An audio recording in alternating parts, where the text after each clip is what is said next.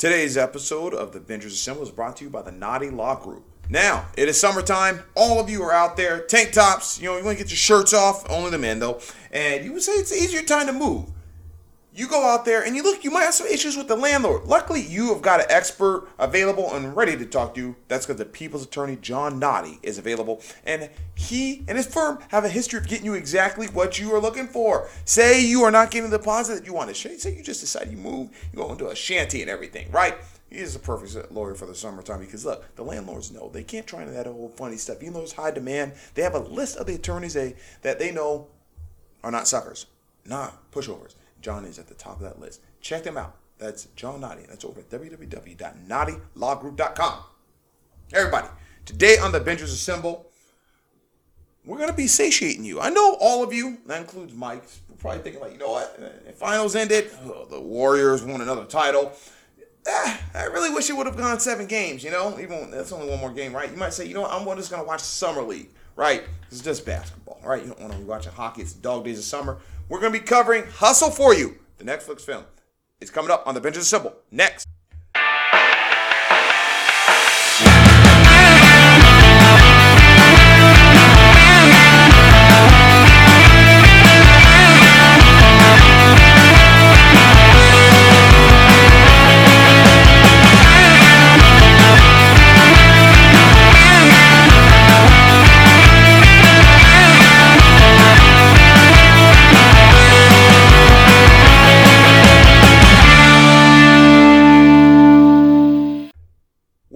The Bingers Assemble, y'all. It is your host with the most who loves to boast, and you will never wonder why he in Texas. He does not ghost. It's, I'm your boy, Chris Wiggins. I am joined by the host with the least. He can always feast. He is not a beast. That is the seducer slash producer. We've got Miguel. What's cracking, man? Yo, what up, man? It's your boy, the Latino Heat. That rides the beat puts you to sleep. Emphasis on that last one. Sleeper hold, man. Come on. yeah, you can. That should what your autobiography should be called. Check this out, Mike. Uh, we are going to be covering Hustle, the 2022 venerable Netflix film. Look, y'all, I watched this. Mike had forced us to do it here on the Bingers. Um, I'd already watched it. I uh, thought it was a great film. Mike had suggested, why don't we go ahead and give this a look? Uh, so here we are. Uh, let's go ahead and dive right into it. Uh, first of all, so film. Uh, co-produced by LeBron's Springhill and Adam Sandler's Happy Madison, uh, directed by Jeremy Zagar on a screenplay by Taylor Return and Will Fetters. Uh, production, right? well, sorry, let's get into a few things, right? Uh, filmed in October 2021, mainly around the greater Philadelphia area. We're going to get in a little bit more about that. Uh, film was released on June 3rd, 2022, with rave reviews. Uh, so Metacritic, right off the charts. Rotten Tomatoes, 92%. Uh, very, very uncommon for her an Adam Sandler film. I think we can all agree. Uh, we're going to go to a, a, good friend of ours, Richard Lawson of uh, Vanity Fair. Uh, quote, Adam Sandler hits a layup uh, in Hustle, compares this to his venerable film, uh, Uncut Gems. Uh, also, talked about his, uh, talked about him, sort of what he did, excelling as somebody who is of middle, middle age, and all the standout performances were um, heralded. So, look, uh, before we get in a little bit more on the sort of production of the film, Mike, got to get your thoughts on this. movie had dropped, all right, just about a month back. I want to get your thoughts on this. Uh, I thought it was a really good movie. Like at first, um, I didn't pay too much attention to it. I feel like it it was a bit of a low key release. You know, like usually, like for example, like I'll throw another basketball movie out, right? Space Jam Two. Like we heard the build up to it. We knew it was going on. There wasn't really much said about this movie, at least that I was aware of. And so then once it came out, then you know it started buzzing around like the social media. Like it was all over Twitter you know, people referencing Bo Cruz, and it was like, all right, what's up with this movie? Because let's be, I, I'm gonna keep it hundred. Like, Adam Sandler, he's not really known for dropping good movies as of lately. Like a lot of people. Or his whole career. I mean, I like some of his older films, and maybe I'm just a little biased. Like I like or Billy. well, no, I thought like Billy Madison um, Happy Gilmore. I Like repeat my statement. and so like some of the newer films i feel like a lot of people really thought were like corny and so i feel like up until he dropped like uncut gems people started paying attention to him again and so it's kind of hard to gauge where you're going with an adam sandler film because again that reputation of his movies being corny but you know if people are talking about it on twitter and saying that it's a good movie then it's like all right i'll give it a shot and um, I was ple- pleasantly surprised. I, I, I really liked the movie, um, especially the NBA cameos, and I thought the storyline was great. And you know, unlike Uncut Gems, I actually liked Adam Sandler's character in this movie. Like Uncut Gems was a good movie, but his character was a piece of shit, and I was fucking ecstatic when they shot him at the end. I was like, thank God this dude can now shut the fuck up. Whereas in Yeah, this movie, like you're actually this movie you're actually rooting for him. You're like, oh man, I, I really want to see him like you know succeed and like make it. You know, especially after like he tells the boss to fuck off. So I don't want to give too many spoiler alerts because we're gonna dive into it, but you know, definitely a 180 from a, a typical expectation of an Adam Sandler film. Yeah, so I don't know if there's spoiler alerts for this film if people are actually listening to the podcast. Just FYI, we don't want to do You spoilers never for know. Gems, though. All right. Uh, I look. I know we have a lot of dumb listeners. No offense to any of you, but uh, we do have some.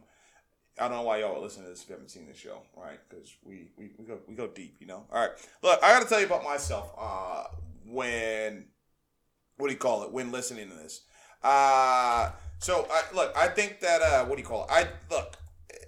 I had just I just saw it like randomly pass it by, uh, and it, it- like yeah, I, like randomly pass it by, and it what do you call it? Uh, it, it's uh, and my big thing I, I don't know why I'm struggling to choke this out right? Because I'm trying to put into words because I didn't really think about the first thing uh, didn't really think about the first thing I was gonna say. But what I meant to say was like I randomly saw this and the I just saw uh, Hustle, and I was like, okay, it's an Adam Sandler movie. I don't know if you like that Hundred Thousand Ways to Die in the West or that movie he had with Jennifer Aniston and the gay guy from Fast and Furious Six, uh, who always looks like he's frowning. He's also one of the archers in Lord of the Rings. I forgot his name. Uh, uh, Luke Evans, maybe. Uh, didn't like that, and I thought that all most of the movies I've seen from Adam Sandler in general have been trash. The Netflix movies he's done have been absolute garbage. So looking at this, I go, okay, we have something that seems like it's not an outright comedy, which it wasn't. Um, and I, from there, that told me this is something worth watching. So uh, I just watched it on my own, right, uh, without any prodding. And I started talking about a few people. They like I watched about the first half of it. Then I started hearing people talking about it. They finished it, and then they told me about it. Uh, immediately, I was absolutely drawn. It's a movie about the National Basketball Association. It's a movie about basketball. It is a movie about a rich fucking boy toy um, owner um, who doesn't know what he's doing, inherits something, um, runs it in the ground. Laker fans should know all about that. Um, Uh, no, that's false. Okay. Um, look, you know, and immediately it's a story. It's a story. It's a Rocky style story set with basketball, uh, set with more cameos than Space Jam movies uh, have. I thought that the the ratings have 92% on uh, from critics, 93% uh, audience review. Uh, both of those on Rotten Tomatoes, well warranted. I thought that this was a fantastic piece of filmmaking, uh, just from the, the touching story, the chemistry between uh, Juancho Hernangomez, uh, even the chemistry you look at between Adam Sandler and uh, Queen Latifah, um, as well as uh, Kenny the Jet Smith with a pretty banger performance. So He killed that role. Absolutely killed it. Yeah, absolutely killed it. Um, I, you know, it was gripping. They, it was, it was well written. It was well directed. The cinematography, a little bit unheralded. I thought that it was just amazing. Uh, you know, I think some of the beats that you see in this movie, right? Like, uh, you see a guy at the beginning, right, where it just immediately his dream crashes. And his way of getting back to his dream is through making a big splash to help somebody else get their dream. And I thought that that was a good untold story. Of course, I'm talking about the fact uh, that Sugarman, Stanley Sugarman, uh, his whole thing is becoming an assistant coach at 55 years of age, um, and then the owner tells him, "Hey, I need you. I need you out there scouting or what have you." And we make a big splash, then you can finally return. Um, and then he finds uh, this kid Bo, um, and that's his conduit to get back to his dream. You know, I, I thought that that was interesting one of the things I think that this film d- does well that I think in the hands of a less competent screenwriter um, and even like a less competent director or individuals uh, in Hollywood producers who may not you know understand how real life works. I think that there would have been a tendency from less competent folks to make this where there's a scandal where Sugarman can't be trusted and that he has an ulterior motive in terms of helping Bo. And I think that they sort of they try to like they try to go into that when you think about the he doesn't tell Bo immediately that he doesn't work with the team anymore, right? I think that uh, if done poorly, this could have been a situation where uh, he was getting some kind of a bonus or paycheck, or he's screwing Bo over in some capacity, right? And doing something that where hey he gets put on or whatever, but Bo is left out in the dust. Yeah, it's a good point. Um, I think they kind of danced around that particular topic because, you know, when Bo does discover that you know he's not with the team anymore and that it's not like a for sure shot that he's gonna get picked up by the Sixers, you know he gets upset, but there's no real scandal behind it. There's no malintent. It's just more like giving more credit to Stanley Sugarman Yeah. as a good Samaritan to say, hey, he's the one that's not paying out of pocket for you to be out here.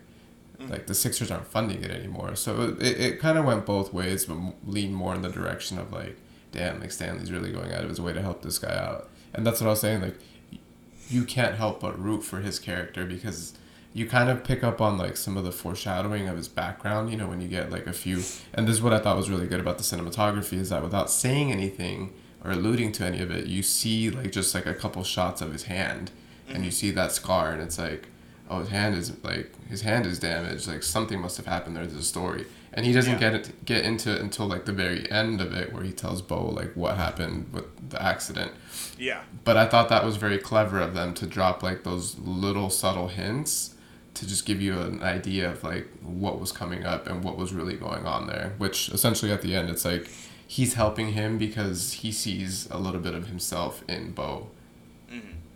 Certainly. So, uh, so no, notably, um, so some quick facts here. So this film, this was on uh, Dan Patrick show. Uh, Mike thinks he's too good to listen to Dan Patrick show. Everybody, just FYI.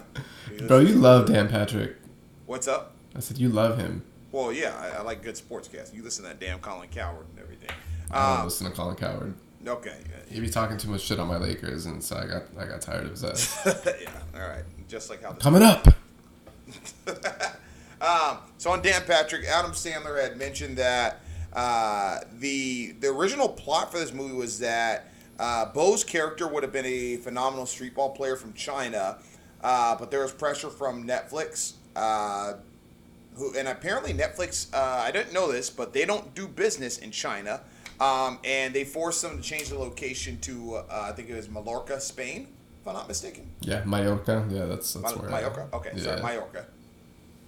Um, look, I, I have a question. So, uh, do you think that the dynamic of the story could have changed if the original plan to have this being a street ball player from China had came into play? Yeah, absolutely.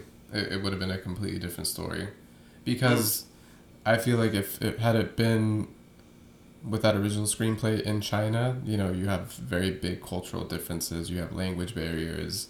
Um, you also have just like the differences with like even like the the policies that go on, right? I mean, there's censorship that goes on out there. Um, you know, television rights aren't, I guess, as it's, it's a little more exclusive, like as to who, um, and I, I could be wrong with this, right? But to who has like the broadcasting rights, whereas I feel like in Spain it's a little more, um, like it's a little more free. Like people have access to more of you know the broadcasting and everything else, especially with like their national team and a lot of their players also being associated with the NBA. Like I don't think there are any Chinese national players in the NBA at the moment, right?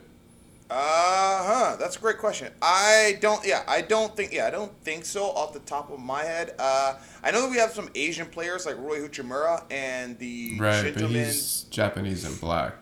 Yes, thank, yeah, I was going to say that. Uh, very, very Colin Cowherd to interrupt like that, but uh, while I was answering your question, Coming uh, up. But Yeah, so yeah, I think yeah, I, I think there's a Vietnamese player, a Japanese player. I can't think to my knowledge of any Chinese players. Uh, the only ones I do recall are Yao Ming and Wang Zi or Zi Wang. Sorry.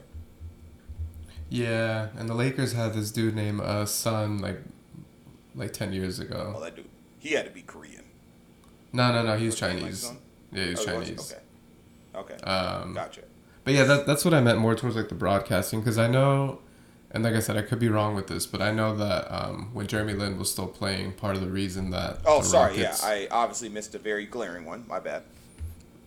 I mean, I, mean, well, he's he's technically American, so I mean, Yeah, you're right. Sorry. um, yeah. So the Rockets had picked them up with the intention of having the broadcasting rights in China because they already had that connection through Yao Ming. That was part of the reason why like they were so willing to give up assets to get him from the Knicks.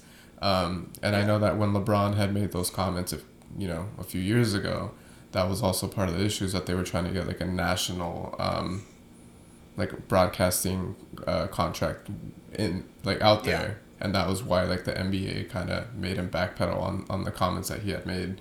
Um, and that's what I was saying. Like I think in Spain, it's a little more open, you know, where people do have access because you know there's no censorship on the internet, so they can just widely stream things if they want to. I don't think they have the access to do it out there. But like I said, I, I could be Yeah. wrong. So yeah, I, I think that the movie, I think the movie becomes less believable if it's in China. To be honest, my source of contention is that it's harder to find Chinese players um, that play in the NBA in um, in juxtaposition to Spanish-born players. Um, in that eh, you look at the EuroLeague is seen as a premier and top-notch league, right? Yeah, I mean, I would agree, and this and this is not to take a shot at the league in China, but um, It's just not as good. Yeah, I mean, competition wise, the Spanish team has won the Olympic gold medal. Um, they've won the basketball World Cup, and you can also argue that their basketball league has produced some very solid players. Uh, most recently, like Luka Doncic, right? So you can say that the competition there and some of these teams like Real Madrid and Barcelona have produced very good talent. And I Yeah. think, like you said, you know, it's just a little more believable that you can find a guy in the street that is coming out of there that can just step into a court and try out for an NBA team as opposed to from somewhere else. We're getting some tweets right now. Uh, Scott is messaging us apparently. Luka Doncic is not Spanish, guys. Is what he's saying. Of course, he's not, but Uh, he yeah. has had been playing in Real Madrid uh, for Real Madrid like from the moment he was a teenager. yeah, So he speaks No, fluent Spanish. Like, yeah, and so uh, yeah, I yeah, to, like so to your point, right? Like players like oh, what was the boy? Is that Sergio Rodriguez? Was his name? Uh, Spanish chocolate. um, I believe so. But I mean, you have even other guys like uh, Well, I was gonna continue. Was Okay. uh, uh, yeah. Uh, but you got like yeah, look, you have that. You have Rudy Fernandez, and we haven't gotten to talk about the Gasol brothers yet. Um, Yeah. And it's so look, look. If you look at like uh, Liga ACB, uh, look what they're able to produce, and it, it's more of a hotbed in Spain, right? Like players that are Spanish born, like what you know, whether they're born in, uh, you know, in this case, like Palma de, de Mallorca, right, or, or you know, or anywhere or anywhere else, right? Even they're born in Rota, Spain, right? You just see that's more of a hotbed, and I think that if the original plan was China, um, they're lucky that this happened, right? You're more likely to find someone on if this if they were to have gone to the Canary Islands um, you're more likely to, to it's more believable than if he was to go okay let me go to china to scout right? What makes the yao ming story so exceptional is that you just don't see that a lot. Um, and with the exception of jeremy lin right? And again that's that, me recognizing this is an american of chinese descent. Um, that becomes spectacular because of how rare how rare it is, right? And uh, you know, I know we're not taking any shots at the Chinese Basketball Association because apparently we want China money, um, but the look the CBA just isn't is just not at the level of what you would see, uh, you know, in, in Spain, and that and a lot of that is and like if you look at sort of the CBA, right, Chinese Basketball Association, their thing is that only I think two, one or two foreign players are allowed. So what you're watching what- from their competition, right, is that you're you're seeing you you're seeing homegrown individuals, right? Um, and it's just it's just not up to par. It's not up to snuff. I think this becomes a uh, uh, you know a, an extremely more political movie if it's China, right? Because it's all about him trying to get the rights, right? And then they got to do the little Hollywood message of freedom and liberty and blah blah blah, right? And then the sort of that person getting to the NBA sort of starts to take the back seat, I think. And so it adds like an extra plot line that may not necessarily benefit the story, I think.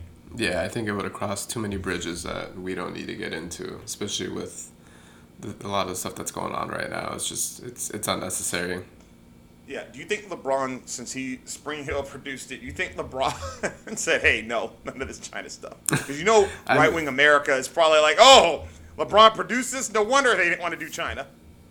Yeah, I mean, I'm sure there are some undertones there as to like the reason why they chose not to, because he took a lot of backlash from both sides. You know, because he made comments um, regarding the situation in Hong Kong, and then obviously the NBA made him backpedal on those comments, and then you know people out there got upset. Like, I was in Hong Kong, uh, probably like a month or two after he had made those comments, Uh-huh. and I have pictures still of like people that were tagging up on bridges and on the street like LeBron is a bitch, and they were basically like upset about him uh, walking back his comments in regards to their situation. Um, yeah, so it was definitely it was a big deal. Sorry. So I'm pretty sure he uh, he definitely decided not to walk down that that path again. So, uh, all right. So, look. So, getting getting a little bit further into the film, right? Um, I think that the movie. Well, look, look, movie Philadelphia, right? Phil- a completely Philadelphia movie as well. Uh, what I mean by that, this film was shot in the greater Philadelphia area, as I mentioned. The gym scenes were shot at Coatesville High School. Quick piece of trivia, Mike. Who do you know from Coatesville? Uh, That that are listeners. I don't care about like random jabroni friends that you might have. I don't know anyone. Okay.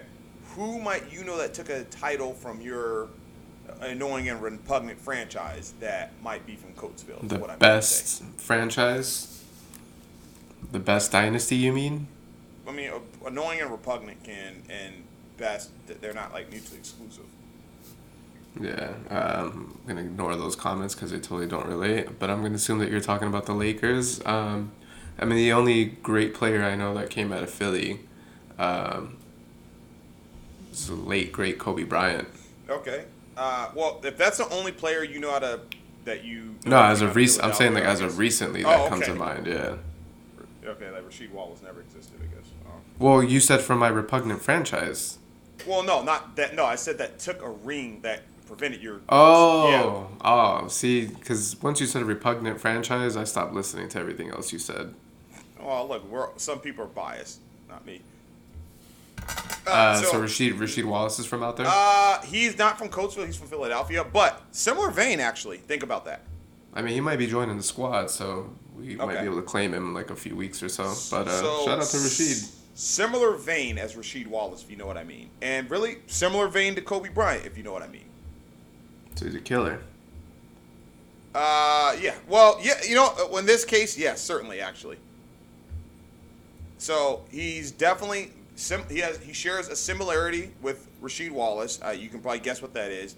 And in addition to being from the Philadelphia area, he shares a similarity with Kobe in some context. And he took a ring from the Lakers. Yeah. Um can you say like what era? Was it the early 2000s era? Uh, took directly took a ring from Kobe Bryant. so I mean, it would have either been the Pistons or the Celtics. Okay. So, let's take a look. All right. Rip Hamilton is from Coatesville, Pennsylvania. Oh, okay. You weren't going to guess that, I can tell, though. Um, Well, he, yeah, he came to mind, but yeah, I wasn't gonna guess it.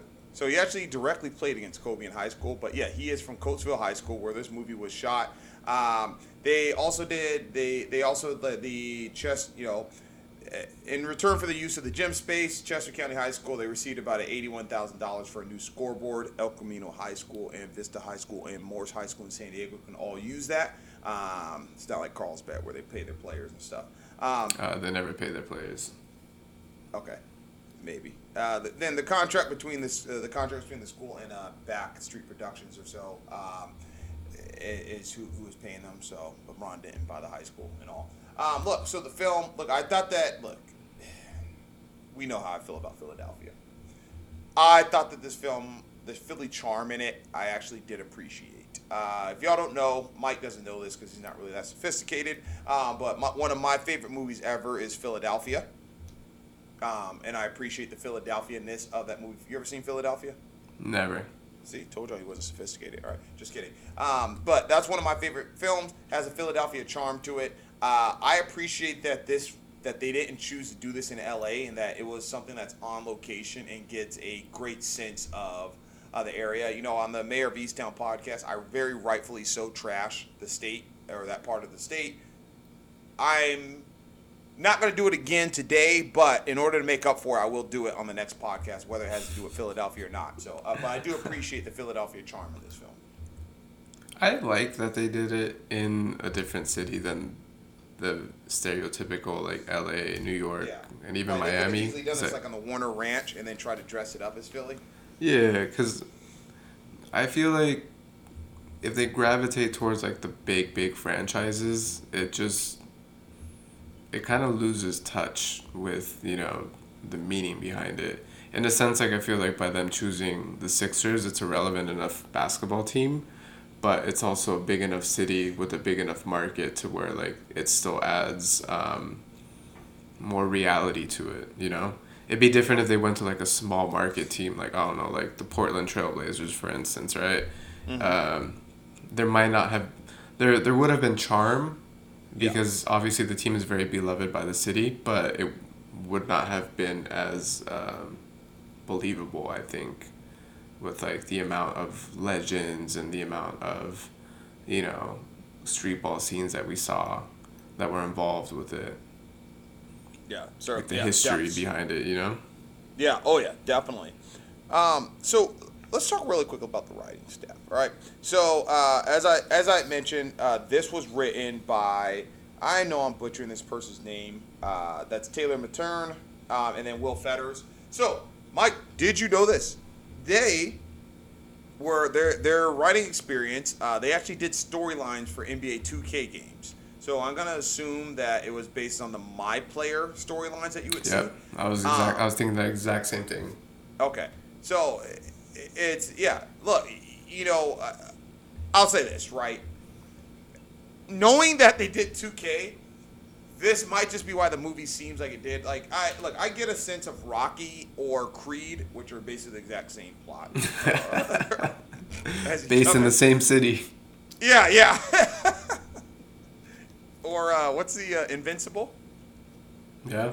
Or the uh, what's that movie that you used to watch all the time? The garbage picking, field goal flicking Philadelphia phenomenon. Ah, phenomenon. with Tony Danza. yeah, yeah. Uh, So uh, man, God, I I can't trash the city because I just said I wouldn't, but I can trash the Eagles.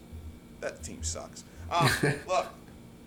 I, so knowing what it, that this is why this seems so real in that it, or, or maybe that seems weird to say uh, given that I'm gonna compare it to creating fictional characters or Mike creating some point guard for the Lakers um, that that went to like Cal State, uh, L.A. or whatever uh, when he creates a little Miguel Padilla, uh, five eleven point guard for the Lakers. But uh, the look like this seems real and like rooted in some sense, and I have to say that that probably has to do with the fandom of these two writers. In addition, I think I don't think it can be escaped the fandom that Adam Sandler obviously has for basketball. Uh, living in LA, I've heard a bunch of people that have talked about seeing him play at the UCLA gym. Um, and he seems to have basketball in a, interwoven in a few movies uh, like that. What's that awful movie he did, Jack and Jill? Jack and Jill. Your Yeah. favorite. Oh yes, sort of said nobody ever. Uh, and so you know, and you know, you look you look at sort of Big Daddy, and then obviously um, him having Kevin Garnett in uh, Uncut Gems. Uh, Your favorite un- player. Yeah, certainly. You look, it's it's unmistakable that uh, Adam Sandler is a basketball aficionado, um, and that these writers that this wasn't just hey, you know what? Let's just come up with let's just we're given a treatment or whatever, right? No, they have experience working on very highly lauded games. Mike was an NBA Live guy, by the way, um, and they have experience working on actual NBA games, so they understand the lore, and I think that that's what makes this believable, uh, makes the sort of trash talk that happens, uh, and, and uh, quote unquote. I heard some people try to say that this is this exposes bullying culture in the NBA, but some people are soft. Nah, Um, man, but- they need to stop with that shit. yeah, yeah. The parents just need to put a belt on that ass. Uh, what do you call it? But look, you know, I think that they got the trash talk right. You know, they got sort of the.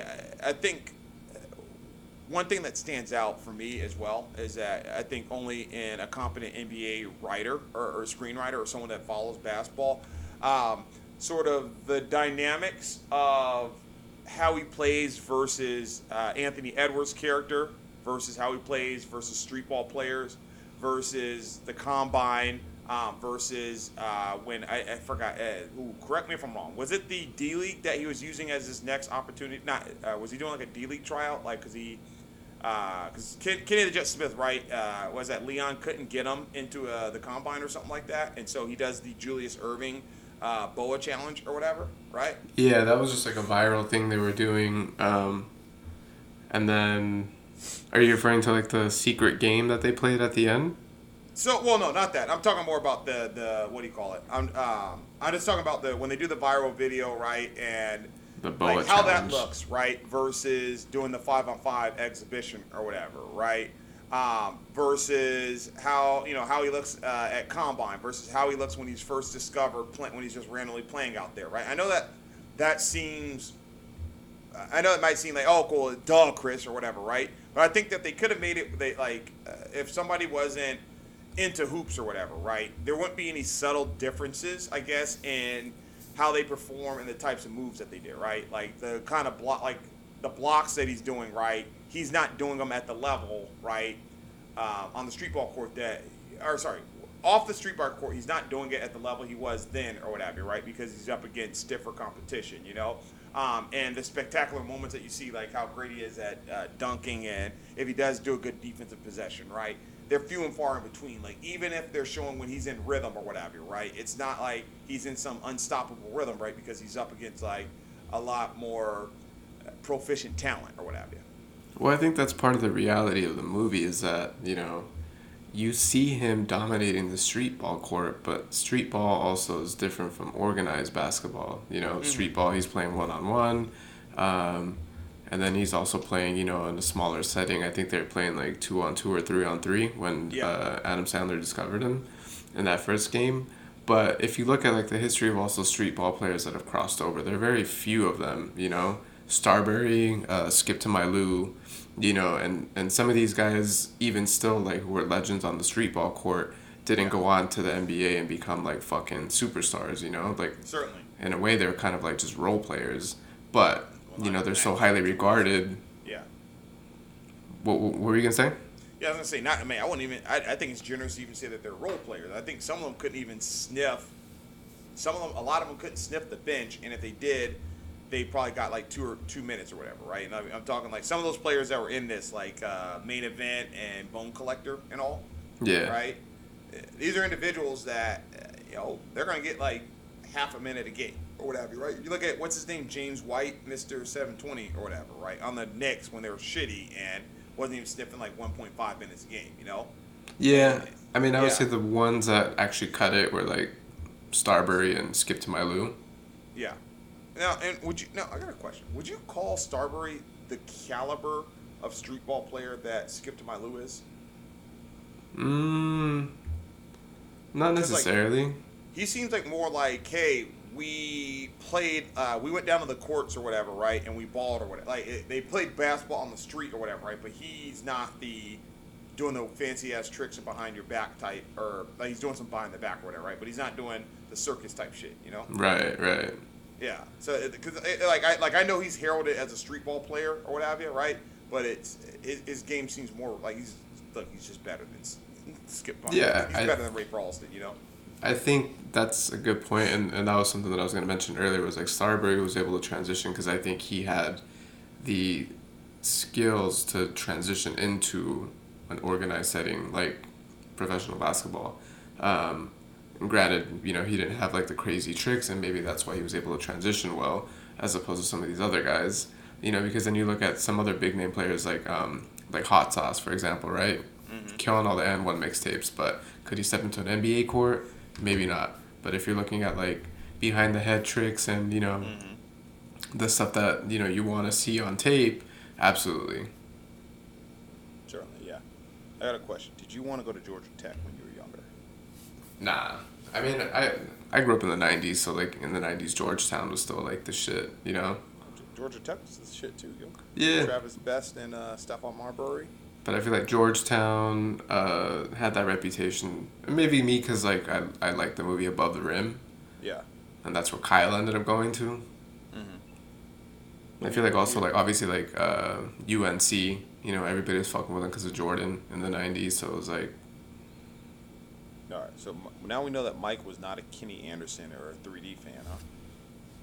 No, I mean Kenny Anderson came out of there. Uh, so did my boy um, James Worthy. You know, like there's a lot of history there. thought But I, Jersey won with the North Carolina, bro. What you doing?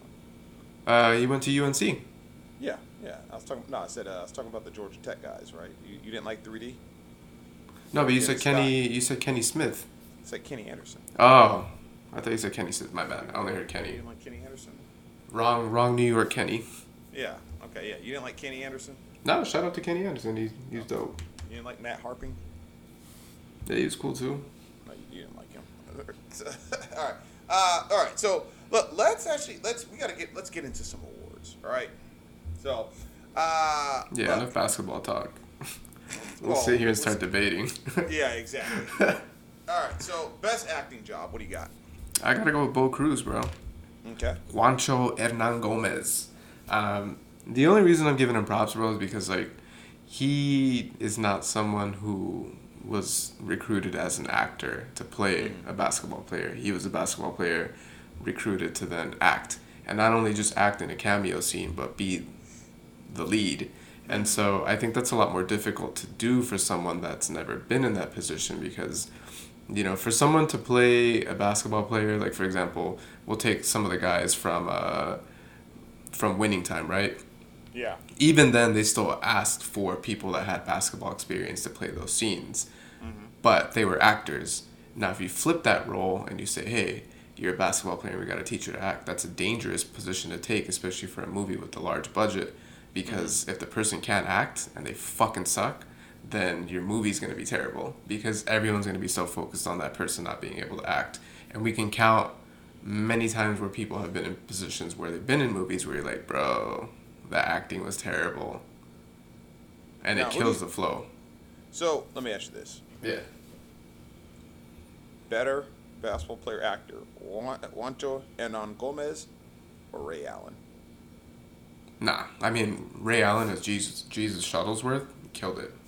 Okay, I thought I thought Juancho was a better actor. You thought he was better?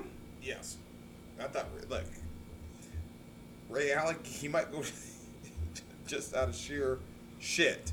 He might go down as the best basketball player actor. His acting's terrible, including in that movie Harvard Man. Also, I thought Juancho was more believable in what he was trying to do. Uh, he has an accent and he's able to uh, inflect a lot better. It just a lot more technically sound. Yeah, I had no problems with his acting. Also, special shout out to Kenny the Jet Smith because his acting in this movie was dope. Oh yeah, yeah. He actually was likable, Yeah. which is hard for him to do. And I listened to an interview that he did on, um, I think on All the Smoke. Mm-hmm. And he was just talking about like the way that he was recruited for the movie, and he basically said like he knew Adam Sandler, but they weren't like homeboys, and he said that Adam called him specifically for that role. Okay. Um, so I thought that was really dope, like the way that that played out, um, because that says a lot about Adam, like seeking talent Yeah. You see someone that portrays himself a certain way and you say hey this is a person that i want for that role and also Yeah. like credit to kenny for also taking it seriously enough to say okay i'm going to practice my craft and actually go in and you know do the table reading and you know practice and, and try to kill this role and take it serious enough to where like we now sit here and appreciate what he did Yeah. Do you think there was any hubris over the fact that they had in, the rest of the inside the NBA crew in it, um, in like a cameo or whatever? Did, did you think he had? He thought, oh, what? They think eh, I'm being treated like I'm replaceable on the crew. And I have to play some no-name character because maybe they people wouldn't recognize that it was me or what? Nah, I mean, I liked that they brought in the rest of the crew. Um, I mean, really, it was mainly just Shaq and uh, Charles. was Barkley in it? Yeah, he was. I don't remember. Okay. Yeah. Okay. Um. Yeah. I mean, well, it's still believable in the sense because you know they'll sometimes rotate people out. You know, so they'll um they'll bring in you know D Wade in there sometimes to replace someone else or your boy uh what's his name Adam Yeah, that guy sucks. Adam Schefter. Uh, no, no. I think I got a scrub. I forgot his name. We won't need to- Uh, Let's not name it. No, no, don't, no, don't. What are you doing? Don't even. Don't even stop. name him. Yeah, like? I just know him from Bleacher Report. Yeah, th- again, we don't. We don't even name him where need, he used to work. I- No one cares about him. He sucks. Yeah. But yeah. All right. Look. All that to say, Wiggins is happy that they didn't let him do a cameo. Yeah, of course. It's trash. Uh, yeah, so uh, I think uh, big props on Kenny for not for like I get I get people might take the approach. Oh well, look, you get to be a prominent person or blah blah blah, right? But you know, I think that some people that might be big headed enough where they might think, oh, okay, well, uh, they think I'm not important enough to the cat to the cast or whatever of my own show that I got to go and play some fictional version or whatever, right? And nobody would question why then the cast is in the rest of the show. You know, like I think that takes a lot of humility. But I think they did it well though, like because Yeah. they didn't show them all together. They showed snippets of like the camera pointing at each one, Okay. and Would then doing like their usual takes. him in it as Kenny the Jet Smith, as, but just Nah, like, as that- well as playing. That just well would have been weird. Leon? That just would have been weird. Okay. But I liked how they had like you know Ernie Johnson announcing you know, Bo Cruz the sensation. I, I just thought it was well played.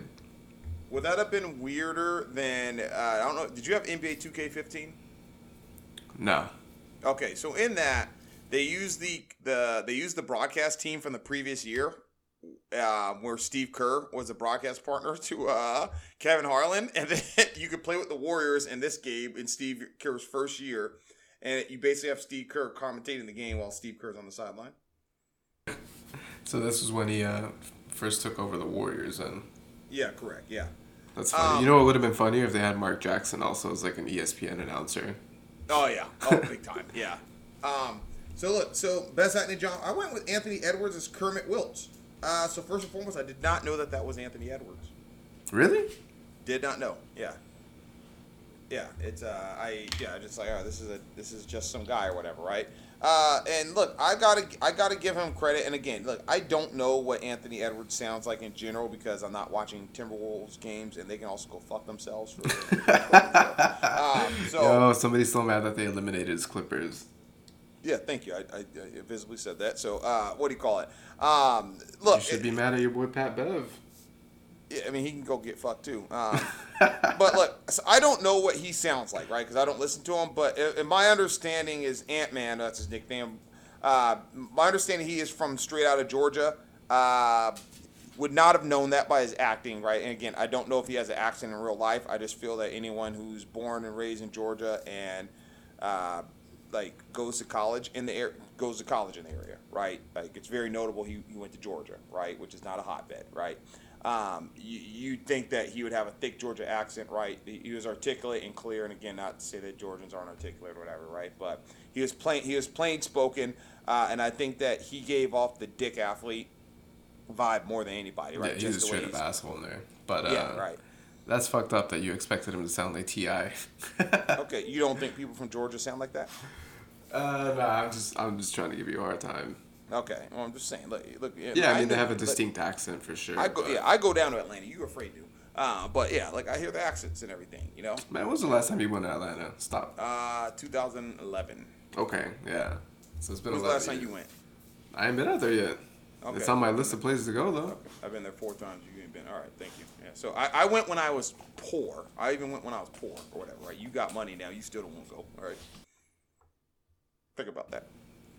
I chose to go there just random. All right. So I'm gonna pull up one day. I'm gonna pull up, hit up Magic City and all that, but you know, it's a your, story. your story. not letting you go there. Your wife ain't letting you go there, all right? You, you're, gonna, yeah, you're gonna go to like the Martin Luther King house, and then that's it. And then you're gonna try to tell your friends that you went to Magic City, yo. You're gonna have chicken wings at like some random ass spot, trying to talk about some. You had some of those Tuesday hot wings, yo. Uh, you're gonna be trying to like you're gonna go listen to Welcome to Atlanta, and then try to talk about how you went to one Tweezy and stuff, yo. I don't Um. I'm gonna pull up all the spots. I doubt it. Uh, look, so act. Look, I uh, I thought Anthony as Kermit, great acting job. Right, it's obviously from a playing standpoint, and then from a actual what do you call it? An actual uh, showing chemistry in the chemistry in the trash talk or whatever. I thought it was just brilliant. Uh, again, I think he's a better actor than Ray than Ray Allen, even though he, he had less to do and an easier job. Yeah, no, he, he killed that role. Um, very unlikable for the people that were rooting for Bo Cruz in the movie, but um, I think it also just has a lot to do with like just this younger generation, you know, because kids nowadays they're in like what I like to call like the troll era, mm-hmm. where they just be talking a lot of shit online. Oh yeah, you know, talking a lot of shit, you know, amongst like their friends. And so maybe for him it is natural. Again, we don't know him. We don't follow the Timberwolves games, so we don't know what he's Nobody like in the locker room. You know, games. if he, if he be talking that shit, you know, in real life, or if he's like a humble, nice kid, we don't know, All right, right? good point. But he definitely portrayed himself as someone who was cocky, arrogant, confident, very confident, um, and a little bit unlikable. You know, I wasn't rooting against him. Like I didn't want to see him break his leg, but I It's a definitely. movie, Mike. Huh? it's a movie. No, I'm saying like, but in the movie, I wasn't like, oh, I hope this guy gets hurt. Like, fuck him. Oh, I was. You know. I wanted But, uh, his ass whooped. yeah, I, I wouldn't mind if you know he got dropped, like Yeah, in like that scene where uh, Bo Cruz did look like he was gonna punch him, and he ends up just putting his palm on on the on the floor. Okay. What do you think the rehearsals? You think they just rewatch Fast Five multiple times? You're like, okay, Yeah. what does Vin Diesel do? Yeah, hell yeah. I think that scene seemed like it was stolen direct. Even the cut that they did uh, seemed like it was. Yeah. Yeah, definitely fast. Uh, past like Fast Four, because Fast One, Vin Diesel does actually whoop some ass. Well, yeah. Well, but I'm saying like in Fast Five, like that exact scene that they do is in there where uh, he's gonna hit the rock with like a wrench, and then And then he hits He- the he- ground. yeah, Yeah, I was literally thinking about that wrench scene. That's funny. yeah. Uh, okay, so best. And ever NBA since then, they got beef. Yeah, uh, ex- yeah. Well, I, I think they, yeah. Well, look, we, we don't have time to talk about Yeah, that. yeah. I've, I've offered to do that, and y'all say no. So, um, let's let's go to best NBA cameo. I went with Boban. I thought from the get go he was funny it, with the making fun of uh, the age uh, the age issues or whatever. That that was fucking funny. Yeah, and then he brings a kid, another guy over there who who is somehow only seven. okay, all right, all right. Let me make sure I got the joke right. So he meets Boban's character, and then he te- does he tell him that the other guy is his son or something like that? Yeah, well, he asks him his age, and he's like, "I'm Yeah. 21," and he's like, "All right, cool, because per the rules, you can't be like 22." Yeah, And then the kid walks up, yeah, and, and he's like, "Oh, who's that?" And he's like, "My son. How old is he? He's 15." And then it's yeah, like, bruh, I, I felt like that was like some don't be don't be a menace to South Central type shit. oh yeah. Where the dad's uh, younger than him. Yeah. Yeah. Heck yeah. Oh yeah. So look, I thought Boba. I thought, look, I love this cameo. He had a few bit parts, whatever. I just thought they were funny. Even when they would make callbacks or reference him, um, or whatever, I thought it was funny too. I love that they included him in there because like Boban is is funny. Yeah. And you got That's funny. snippets of that when he was on the Clippers, um, Yeah. especially with like him and Tobias doing commercials and together. toe. Yep. And then even him uh, when he went on went on to the Mavericks and like doing the whole like you rang. Oh yeah, that Shaq used to say about him. Yeah, you could tell that he has some personality behind him. Certainly. And so I'm glad that they included him in this movie and gave him more of a role than just a cameo to express, you know, some of that humor that he has. Yeah. You wish he was on the Lakers. I wouldn't mind it. I mean, he, he just seems like a cool dude, you know? Yeah. Like I, I would I think as a locker room presence he, he's he's a fun person to have around. Yeah. Uh, so for me, I had to go with like the Spanish national national team players that they included in there. Uh, shout out to Jose Calderon, uh, Juancho's real life brother Willie Hernangomez. Um, So, all right, really quickly, I did not know that there were two of them. really? No, I did. I, I only knew Willie, uh, and I thought that that was the one that was in the movie. So yeah. Crazy thing, crazy world. Yeah. Um, Yeah, he used to. He like accidentally got drafted on a fantasy uh, draft. Uh, you know, like when you're afraid to join our fantasy hoops league. Uh, yeah, he had accidentally got drafted once, and I was like, this guy is absolute garbage, and so I've always disliked him. So when I saw this, I go, I can't believe this fucker is in this. Um, and then I learned that it was a different guy somehow. yeah. Well, I, I thought it was cool that they included his brother in there. I, I just thought it was going to be a little bit of an awkward sell because they do uh, look alike. And so, in a way, um, I thought they were kind of tiptoeing there, like to bring his real life brother. But I, you know, I, I thought it was cool the way that they portrayed it. Um, you know, because Adam Sandler brings him into, you know, the gym and says, "Hey, we're gonna have you play with some guys, you know, just to see what you're about." Um, and they had like the Spanish national team coach on there, and like I said, like these other guys that are in the NBA that are Spanish national team players. So it added more authenticity to it. Yeah, Um, Sergio Scariolo. That's the name of the coach. Yeah, yeah, yeah. I believe he's Italian, if I'm not mistaken. Okay. I, yeah, I, I saw him one time. I go, man, this is so fake ass Pat Riley. The slick back hair. Yeah, yeah. Good looking man. Very good looking man. Also, want to give a quick shout out though, um, and I, I'm not gonna say it was like the best NBA camo, but I just thought this was interesting that they brought on a the very short time Laker Mo Wagner, only because they were portraying him as the German Michael Jordan, and then he turned into like a fucking flop. Yeah, I thought I just thought that was funny. yeah. Also, give a shout out to Dr. J as well. Yeah, well, we're gonna shout him out a little bit later. Oh, okay. All right. Didn't know that. Yeah, Uh, best non. shout out to the to the legends. Okay.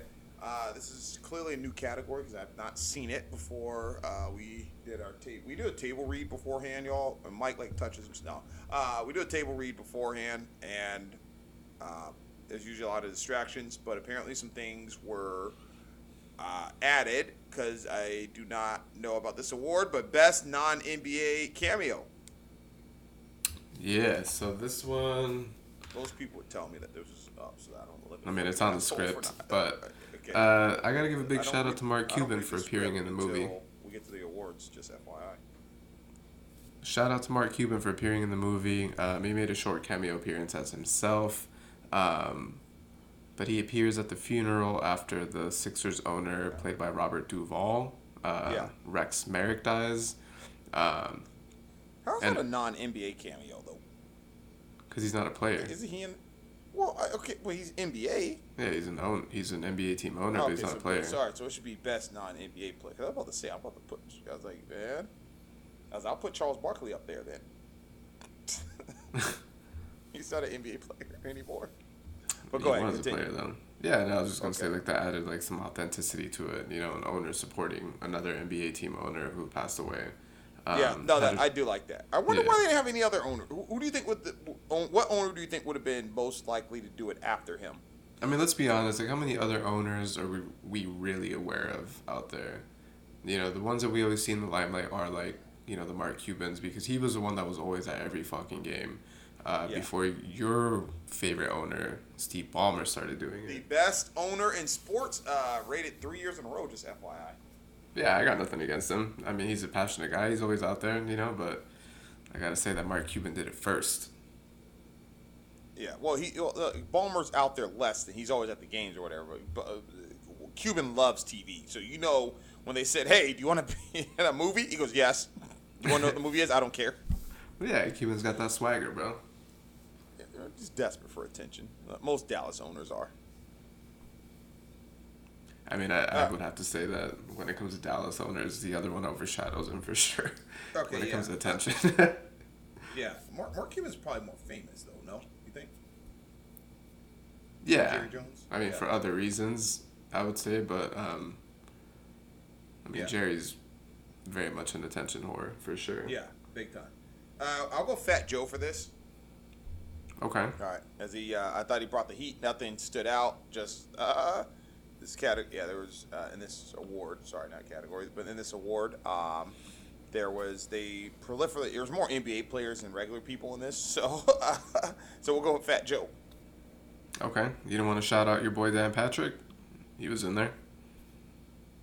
I think he counts as an NBA. What do you call it? He used to do NBA. Uh, what do you call it? He used to do the NBA shoot around, if you remember.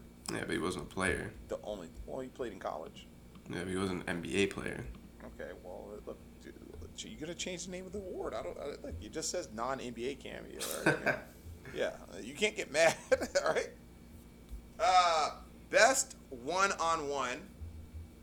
Uh, okay. So y'all, I'm not gonna lie. Um, I did a bad job at the production meeting because we didn't really have one today. Um, we just I, I put a bunch of things randomly, and then um, I gave free room to edit it. So for best one-on-one though, Mike, go for it. I'm gonna have to say Bo Cruz versus Tobias Harris. Um, again, Tobias played himself uh, to add some authenticity to it, but um, Oh, you know, so I- he cr- he crumbled in the final moments after having 17 or 19 points or what?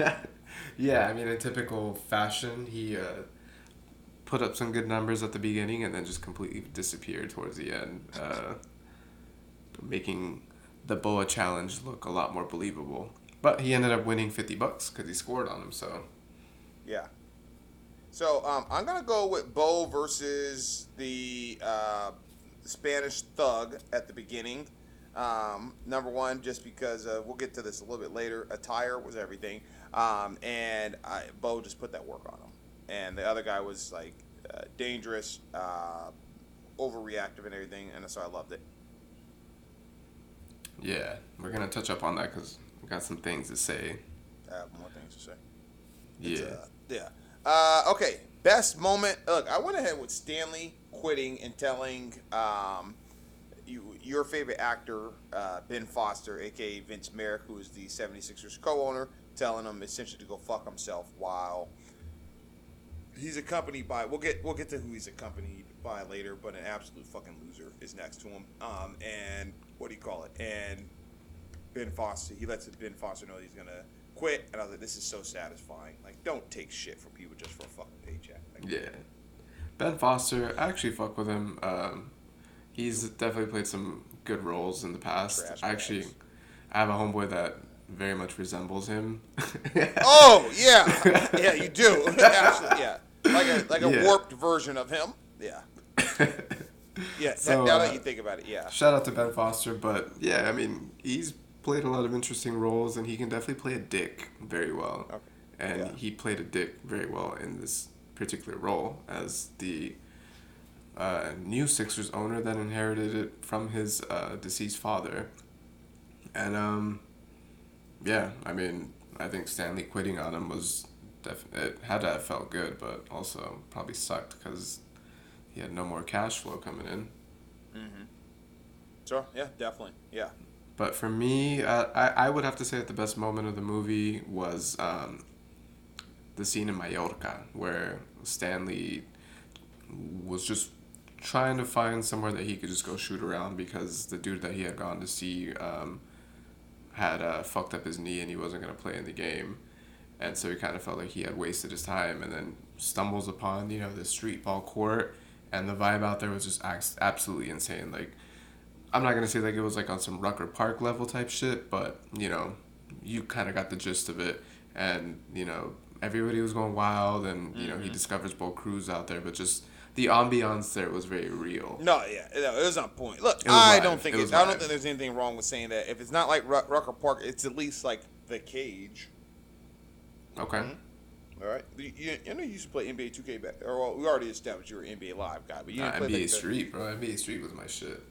Okay, well, what do you call it? The uh, yeah, the, the the cage, right? It's a uh, that, that that's the uh, West Fourth Street courts, um, right? It's over. What do you call it? It's uh, over in uh, Greenwich Village. So, uh, it's uh, NBA is on NBA Street Volume Three, by the way. But anyways, uh, look, I'd say look, it uh, it gave me at least that level of what do you call? It? Oh yeah, no, this is fucking amazing, yo. And I can't believe you don't know about those uh, West Fourth Street courts, yo. I don't know about those, but I'd have to say like for me, I'd even give a bigger shout out to the Dyckman Court. The the Dyckman tournaments would go insane. That's a bit too inside baseball, FYI. What the Dyckman Court? Yeah, you got to tell people what that is. Uh, yeah. So Dyckman is a is a street in like uptown Manhattan, like uh, It's like on the border of uh, Washington Heights and, and Inwood. But they do a, a tournament similar to like the one that they would do at Rucker Park, where you know rappers would sponsor teams and you know So they the play out there. Entertainers basketball. Uh, the entertainers basketball, what's it called, right? Yeah, and, and that EBC? shit would go. Yeah, that shit would go crazy.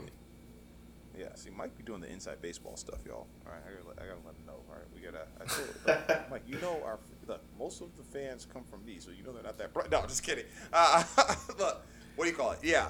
Uh, no, look, I thought the energy was popping off. It, it, look, it uh, I, I don't, I, you know, I don't think there's any shame saying that it was on Rucker. Uh, I mean, granted, Mike, neither Mike nor me has going to gone to go watch a game at Rucker, but from what we've seen, it does look like it is uh, that type of energy and level. It was just popping off. It's cracking. Everybody was fucking with it. It was hype. You know, not to make another Fast and Furious reference, right? But it does remind me of uh, Vin Diesel winning the first race against Ja Rule and Paul Walker, and everybody being hyped on it. You know. Yeah. Yeah. Uh, all right. So look, let's go to uh, before we get into the next award. We got to do something. Mike, What's up? do you have uh, do you have COVID? Nah. Another person. All right. No uh, no coughing. Nope. So voice isn't scratchy. Nope. Okay. Then good. Standing there, mentally exhausted, just pissed at you. Chances are my hate is nothing new. Fist are cock back, direct attack. If you're mad as am I, you will choke. I want that, And smoke. smoke. That's the only part I know. I told you that you got homework. You gotta be reading this. Uh, look, you already know who's who wants that smoke. Uh, that boy Ben, Spo- ben Foster should have got fucked up. All right, Yeah, absolutely unlikable, complete bitch. Snot. He gives Jeanie Buss vibes. Or- oh wait, sorry. Let me rephrase this, y'all. nah, don't take a shot at Jeanie, bro. Sorry. G- He is you a can say bitch. Jim Buss. Jeanie Buss is not that word. Ben Foster's character was. However, his character was inherited this team, um, decided to make all these crazy, wild marketing uh, decisions, and you know, take a once proud franchise and turn it to something boring. Uh, he turned it into like 1999 level WCW Nitro, just bad. All right, didn't like him, smug, arrogant, didn't know things. Uh, After the finger point of death. Exactly. Yeah. He he he finger pointed to death and gave away the mankind victory on live TV. Right. Just Vince Merrick, go fuck yourself. Legit. I hope like you know what? I hope that he gets run over straight up. Yeah, he was uh, he was definitely an asshole. Yeah. Just, Um, he should have punched by Stanley. I mean, so this was kind of like a combination of who wants that smoke and I wish him nothing but the worst, the way that Wiggins was wording it. I'm gonna keep it a little more civil. Oh, okay. Thank you. I'm not gonna shit on somebody and say that I wish him nothing but the worst, but I feel like the person who wanted that smoke was um, Mr. Everything. And so for those of you who don't know who he is, Mr. Everything is the uh, the Dominican cat that was playing Bo Cruz at the streetball court Wait, when how do we know Stanley discovered him. Uh, well, so I could tell off the bat. I that he was assumed he Dominican. was. Yeah, like from the moment, I, and then when he started speaking in Spanish, his accent, I was like, yeah, he's Dominican, which I thought was kind of weird that he was supposed to play like a Spanish native in Yeah. Mallorca, because I was like, his accent is very much, you know, uh, Dominican, but I was like, all right, you know, maybe.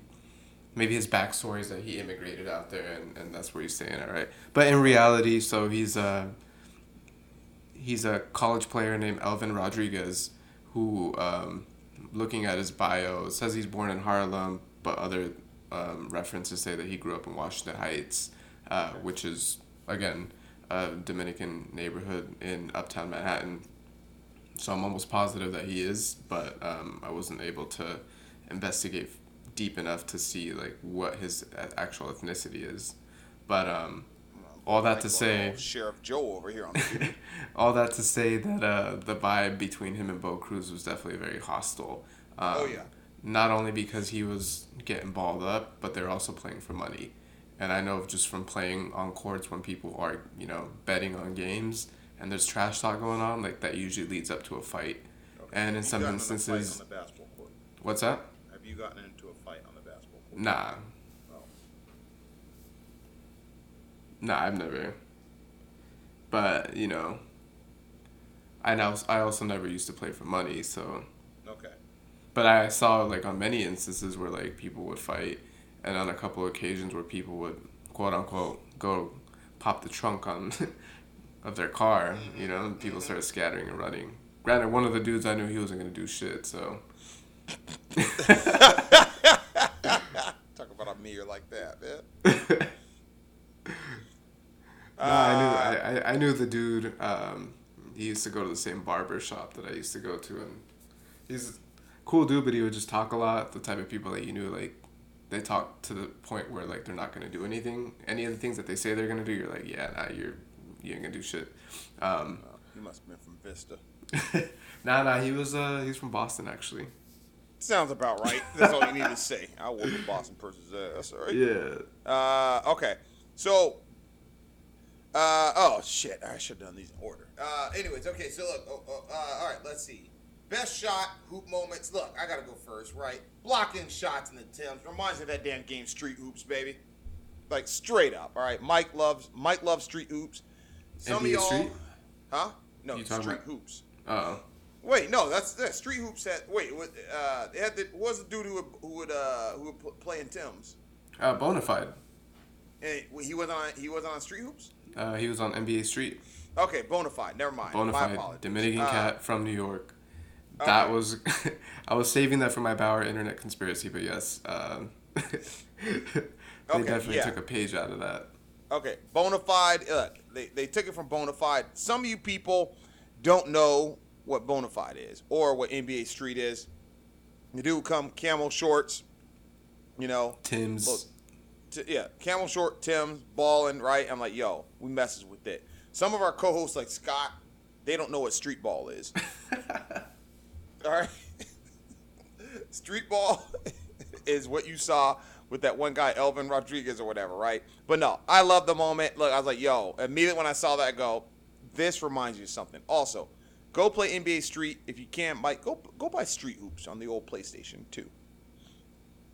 Yeah, I'm gonna have to check that out. I, I still have NBA Street Volume 1 and Volume 2 for the PS2. Couldn't afford Volume 3. Nah, the ratings on Volume 3 weren't that great. Okay. I mean, no, neither were the ratings on NBA Live, but you bought that. No, actually, Street Hoops kind of sucked. Dude. It was basically it was an AND1 game or whatever. It was it was kind of whack.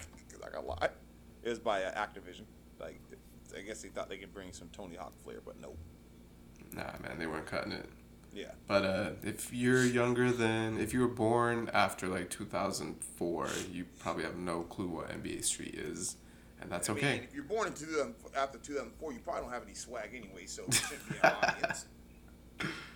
But that's okay. Uh, you could probably download it as a ROM and play it on your computer, or uh, you know, hit up your local GameStop and pick it up. You could probably get it for like a dollar. I'm trying to play NBA YMCA or NBA Boys and Girls Club where they teach you to let the other person score after you score because it's nice. it's a new gen, man. Yeah. So, uh, what's your best? Sh- what do you have for uh, best shot slash hoops moment? Uh, so again, giving a shout out to Boban. Yes. I at the end of the movie when they when they're playing at the uh, the secret gym, there's a scene where Boban gets the ball and uh, Trae Young basically comes up to help him and Boban waves him off, yes. and then proceeds to dribble up the court, and he looked goofy as fuck doing it because this man is not a point guard, but he actually showed some handles in there which I was pleasantly surprised. I was like, okay, editing. Definitely editing. Like he went between Sort of his like how legs. Trae Young's hair looked presentable in this editing. And then uh, to top it off, he pulls a spin and then a pull up three, and then makes it. Which I don't think I've ever seen Boban even hit a three pointer. Or a shot outside of one foot. Yeah. Yeah. Now, d- d- now, look. Do you think that they should have done something for Trae Young's hair in this movie? I mean, they did. Well, okay, like more better. though. Like, what's up? I said it looked better. Well, I know, yeah. It's yeah. They he, they could have at least said, "Hey, Trae, part of the contractual ob- uh, obligation of doing this film is you got yeah, we gotta we gotta pat that motherfucker down or something like that." Yep. I think at this point he's accepted it, and he probably just uses it as like his trademark look. You know, the same way Anthony Davis keeps the unibrows, just like, hey, this is who I am, and y'all can fucking make fun of my hair if you want, but The man's hair is an unsolved mystery, like Donald Trump's. yo. All right. Um, okay, so let's go. Hey, what's that? This person is also my uh, under my. Uh, Yeah, you had a good one. Jaleel White makes an appearance. So, for some of our viewers who don't know, Jaleel White played a very famous person that Mike dressed like back when he was in high school, and that is uh, Steven Urkel from Family Matters. I right? I address like his counterpart, Stefan Urkel. No, I've, I've seen pictures. Uh, look, it's Jaleel White makes a cameo, very smug. Also, uh, Jaleel White follows a few of the homeboys I got on uh, the gram and everything like that, so he'd be commenting or whatever. And yeah, fuck you. Uh, look, Jaleel White. Annoying, ran his mouth, even though he did jack shit, and it's unclear what his fucking role is. I think his movie, his name in there is called Blake. I bemoan the fact that he has my middle name and he's brought it down to such a subterranean level. He, all right, hey, was that great? See him in there. Annoying character, so great acting job. Go fuck yourself. Yeah, why you hating on Urkel, bro? I'm hating on Jaleel White's character in the movie. All right. Shout out to Urkel. Uh, again, if you're born after like 1998, you probably don't know who he is. Look up a show called Family Mike's- Matters. Just look at Mike's yearbook from high school and you'll know exactly who it is.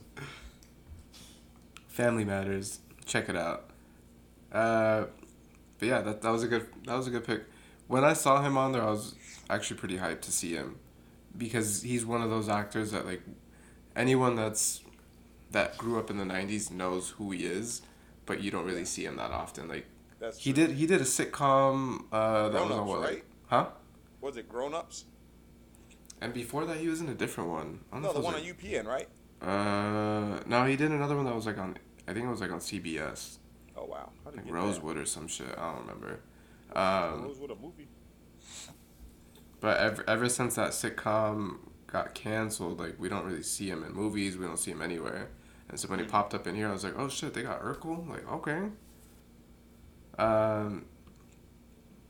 You kind of mentioned this one, but uh, I had pointed it out from mine as well. Was uh, Fat Joe. Um, Okay. doesn't really speak in the movie, but there was like a scene where uh, Adam Sandler is going to like one of the events and he's at one of the tables, uh, hanging out with some of the big shots, and you kind of just spot him. He has a very distinct look, you know, like if, if you follow hip hop and you know you fuck with Joe, like you spot him from a mile away, and uh, that's kind of how I felt when I saw him in the scene. I was like, oh shit, is that Fat Joe? Like okay. So would you say that ever since you found Joe, every pretty down brown? No, okay, You're quoting Big Pun? yeah. uh, yeah, I mean, I kind of wish that they would have given him a line. Like, I would have been very hyped if he would have, you know, set us up to Adam Sandler and been like, "What's Yeah. up with your player? Like, Uh, today's Meego price is." was Huh? the Meego was a show on CBS. Uh, apparently, it was about an alien. And that's the one that Jaleel White was in. Uh, yeah, he is a guest star in like I think three episodes apparently. Okay. Yeah, Ed, uh, your hero, uh, Ed Begley Jr. and Bronson Pinchot, and uh, Brink as well. There you go. Okay, But sorry yeah, about that. like I was saying about Joe, um, I would have been really hyped if, if he would have had like a line in there and he would have said some shit to like Adam Sandler, you know, about like today's price is not uh, tomorrow's price, you know, in reference to like the players that he's trying to develop. Okay, all right, all right. I'm with it. Fat Joe. Okay. It's time for a Bauer internet conspiracy. Let me start with this one, all right? Did the Celtics tank in the 2022 NBA Finals so that Bo could get credit over Jayson Tatum if they were to win in 2023? Also, it should be known that uh, Hernangomez actually did play on the Celtics this season uh, for a bit of time as well. Yeah, that was really ironic. Yeah.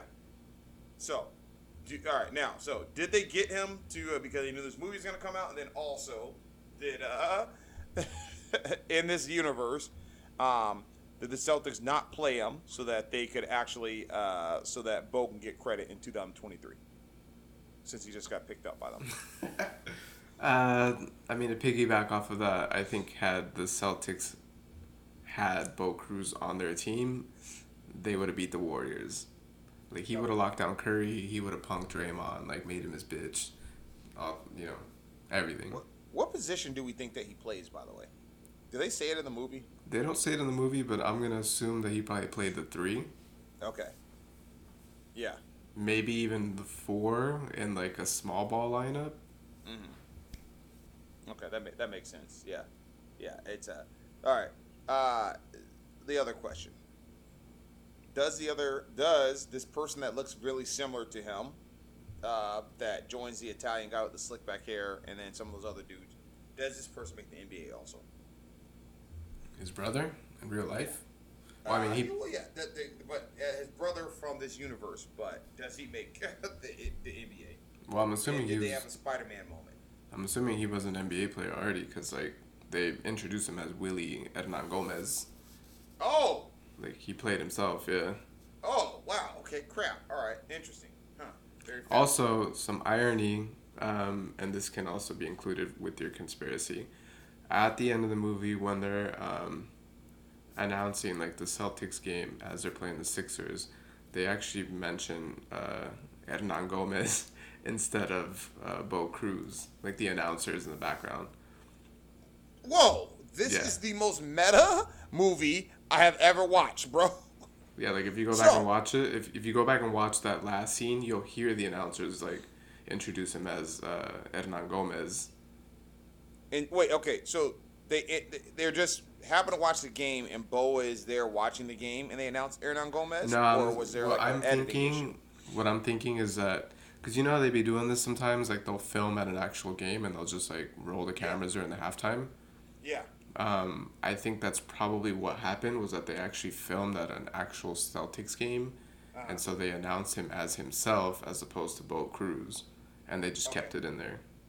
Huh. That's stupid. So an editing issue, or Yeah. not even edit. They're just aware. You think? Maybe they were aware, and maybe they wanted to give him credit, you know, as his actual self, and so Okay. they kind of dropped it in there as like an Easter egg. I don't know.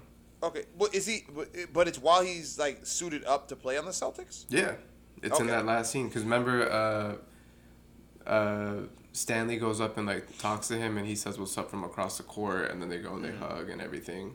Um, and then after that, like as before they start to roll into the credits, like they're showing like little snippets of, of what would have been the game, and you can hear Okay. the announcers uh, introduce like Hernangomez. Okay, gotcha. All right. Do you think that that could have been the other? Uh, that could that could have been Willie. I thought about that, but then Willie doesn't wasn't on that team. Okay. Gotcha. Okay. All right. Wait, whoa, wait. What team was he on? Uh, in like the real NBA season, he was on the Pelicans. Well, oh wait. So you think that it this follows? Because so do you think that what's his name actually went to the Timberwolves then? Uh, Kermit Wilts. Did they say who he got drafted by? I can't remember. I don't I don't remember. remember that. Yeah, I don't remember them talking about that. Yeah, it's uh, yeah, huh, interesting. Also, uh, kind of wild that somehow he was unable to get uh, Bo to be on the Sixers. Just FYI. Well, I think at that point, his draft stock had increased, and the Sixers probably had a lower draft pick, or um, um, yeah, a lower draft pick. So the the Celtics probably had still their draft picks that they got from Brooklyn, from that uh, Okay. KG and Paul Pierce trade. So they probably were like, yeah, we'll okay. pick this dude up. Brad early. Stevens pulled the old okey doke on him, huh? Yeah. When we see him in the film. Yeah. Okay. All right. Makes sense. All right. Yeah. This is very meta and it deserves some research. Okay. What else do you have for Bauer Internet Conspiracy? Uh, so my only conspiracy was that Bonafide um, was the person that was playing Bo Cruz Ooh. in Spain. because Oh, if wait. if any of you actually want to see what what Bonafide looks like, if you Google him, just look up Bonafide NBA Street Volume One. The dude's wearing, like Wiggins mentioned, camo shorts, Tim boots, no shirt on.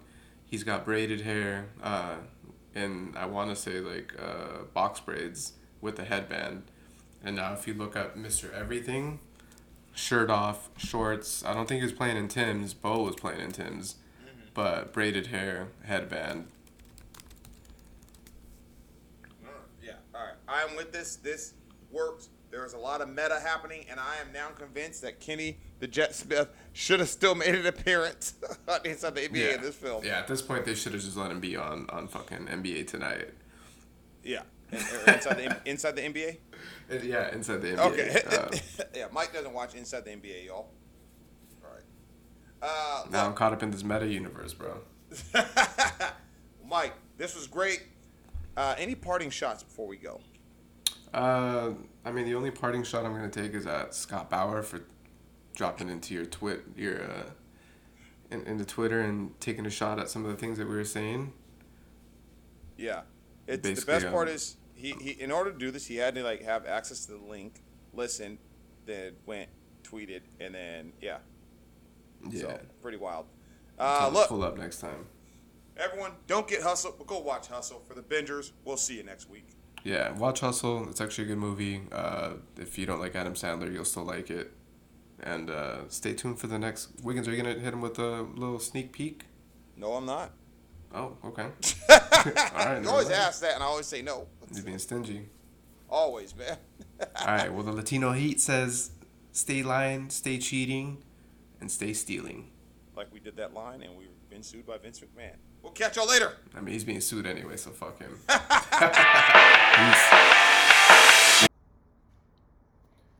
This podcast episode was produced by Miguel Padilla over at Starmada Media Studios.